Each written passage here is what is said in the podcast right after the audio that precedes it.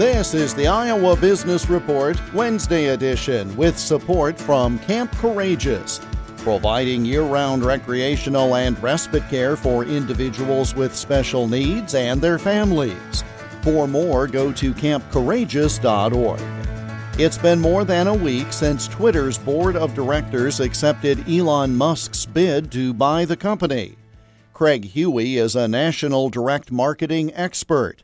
I asked him about the impact of a Twitter ownership change for business. Huge, because what it does, it takes it out of subjective human control. It takes it out of the ability of people injecting their own opinion or having an algorithm that does it.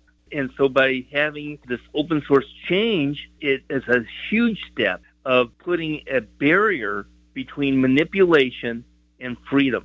It will be an expansion of Twitter, Twitter's influence, variety of voices. It opens it up to new commerce. It opens it up to new ways for entrepreneurs to grow business, to grow jobs, to grow wages.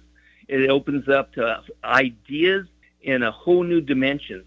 He's got this vision for it. Remember, he always is thinking outside the box, and he's always willing to take a risk on something that can be transformational. So I don't think we even have a sense yet of what he could be doing to transform that platform.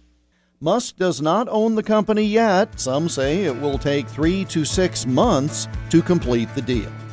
The Iowa Business Report is presented with support from Camp Courageous near Monticello, Iowa, celebrating its golden anniversary with a 1971 VW bus raffle. Learn more at campcourageous.org. I'm Jeff Stein for the Iowa Business Report.